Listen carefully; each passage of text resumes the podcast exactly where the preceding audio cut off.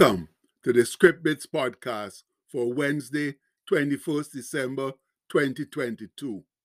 Our bit today comes from Philippians 2, verse 5, and that says, Let this mind be in you, which was also in Christ Jesus. Three down, three to go, then the big day, friends. A celebration of the incarnate birth of our Lord and Savior Jesus Christ. Whoa! The only thing to compare to it is his resurrection. So, how can we not love and worship Christ there? He was born, died, and rose again, all for us, for our eternal benefit. If it wasn't for our abominable sins and disobedience, there would have been no need for him to be born, much less to die. But then again, the Father's love for us was so great that he could not see his greatest creation suffer in hellfire for all eternity with the old foolish crook Satan and not do something to help us. And since the Father is righteous and just, he couldn't just wave away our sins. It needed a sinless soul to redeem us. Since Jesus was the only sinless soul beside him, the burden of our redemption fell on Jesus. And since Jesus was also the obedient son that none of us could or would ever be, he did what the Father asked, despite the great sufferation that it held in store for him.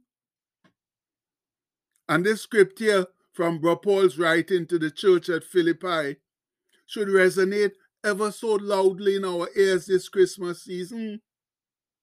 Let this mind be in you, which was also in Christ Jesus, who, being in the form of God, thought it not robbery to be equal with God, but made himself of no reputation, and took upon him the form of a servant, and was made or came in the likeness of men and being found in fashion or appearance as a man, he humbled himself and became obedient unto death, even the death of the cross.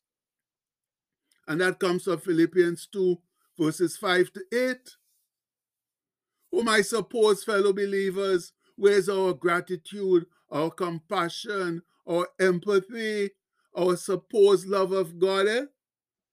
Doesn't it seem shameful and disgraceful to you that Christ did so much for us and we can't even remember that He's the reason for this Christmas season?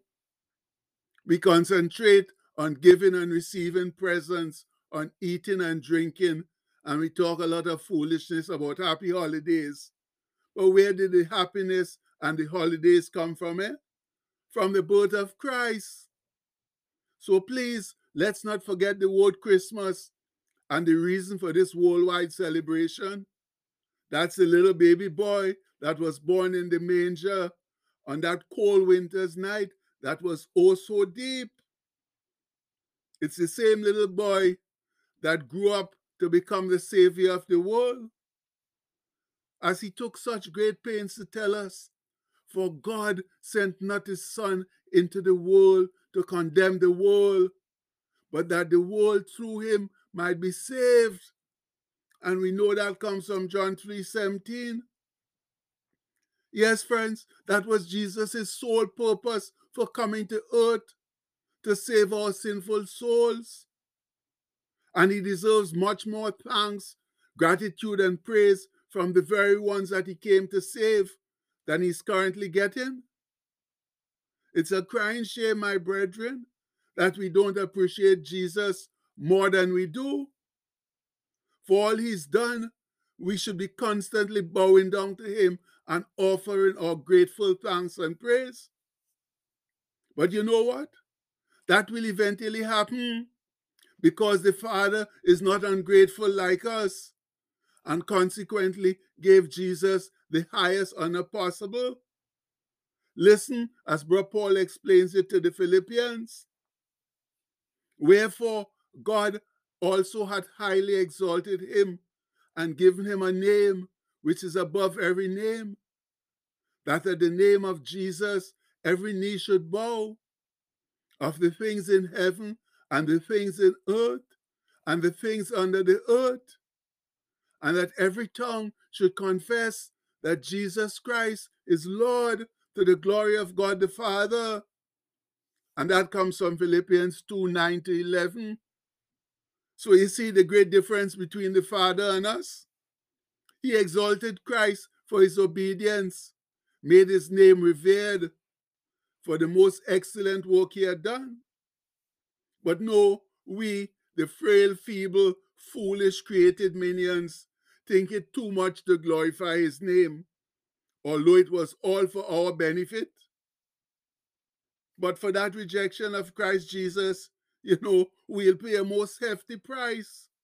That's eternity in hell with that other foolish creation, Satan. But thankfully, it's not too late, my people. Once we are alive, once we are still drawing the breath that Almighty God breathed into us, we still have a chance to accept Jesus as Lord and Savior and thus forego the eternal date with Beelzebub in the hot and humid chambers of Hades. But let's put it all in a proper context now. If you die without receiving Jesus as your Lord and Savior, or he returns to earth as he faithfully promised before you receive him, then all bets are off. That's why the wise and sensible thing to do is not to wait, but receive him as your most worthwhile benefactor right now. For no one knows when the Grim Reaper is going to come a calling or when Jesus is going to show up. And Jesus even warned us that he might come like a thief in the night. So we must always be prepared and ready. As he says, Watch therefore, for you know not what hour your Lord doth come. Therefore be ye also ready, for in such an hour as ye think not, the Son of Man cometh. And that's taken from Matthew 24, verses 42 and 44. Yes, friends, we cannot say that we have not been warned. And now, for those of us who have received Christ as Lord and Savior and are doing our best to live for Him, let's go home declaring, Yay! We spell declaring right again today. Let's go home declaring our Wednesday wail, letting all and sundry know of our wonderful and most enviable position in Christ Jesus. As one strong and sincere voice. Wednesday, Wednesday, Wednesday. I'm so glad to be alive on this Wednesday. Wednesday, Wednesday, Wednesday. Thank God the breath of life is still flowing through me on this Wednesday. I'm halfway home. My hands are fixed securely on the plow, and I'm not turning back. I'm not looking back at the past, not focusing on what has gone before, but my eyes are fixed straight ahead, straight ahead to a glorious future with Jesus. Glory, hallelujah. And you know what, friends? For a little encouragement, let's remember that if we endure to the end with Christ, that that future we just spoke of will be even more glorious than we can ever ask or imagine. Whoa! Won't that be a great time? Yes, the greatest time ever. Much love. And the postscript for today says, Jesus is the answer. Yes, the answer to every doubt and question. And that's the indisputable truth, my people. Whatever doubt or question you have, the answer is Jesus. Because that's what he is. The answer to everything, our be all and end all.